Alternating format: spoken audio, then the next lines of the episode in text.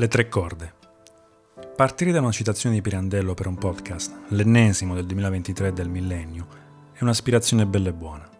Sperare di essere originali, studiare il format migliore, partire googolando come fare un podcast, quando alla fine il podcast ce lo facciamo ogni giorno davanti allo specchio. Noi tutti.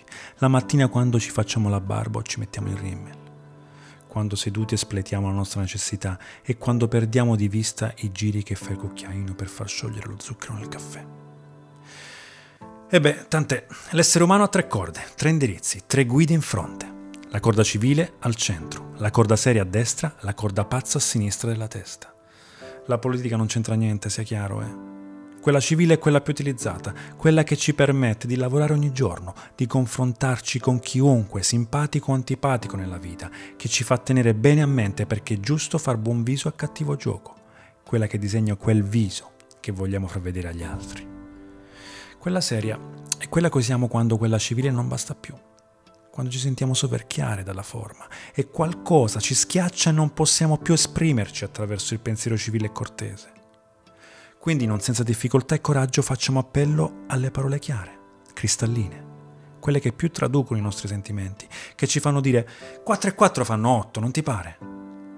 Attenzione, usare la corda seria non è da tutti e tantomeno è facile che due persone in un discorso la usino entrambe allo stesso tempo.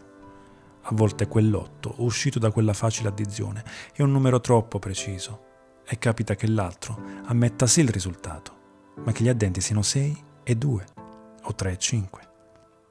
Ma allora se non si ammette che il punto di un discorso sia il risultato, ma ci si nasconde dietro ai numeri che lo hanno formato, non si fa che rispondere alla serietà con la corda civile, con la corda che ci disegna come dei pupi, che vuole la forma, aver ragione, come il punto del discorso e fare tutto ciò che serve per difenderla.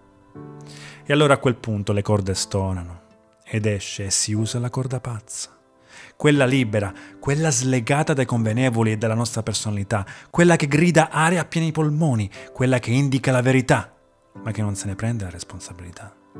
E come spesso accade, per essere pazzi, basta dire la verità. Provateci. Andate in giro a dire in faccia alla gente cosa davvero pensate di loro. E ditemi se quella gente non dirà di voi e della vostra malattia mentale, pur di non ammettere la visione che avete di loro. Ma non esiste peggior pazzo di quello che crede di dire la verità agli altri, ma non sa dirla a se stesso. Nessun pazzo sa di essere pazzo.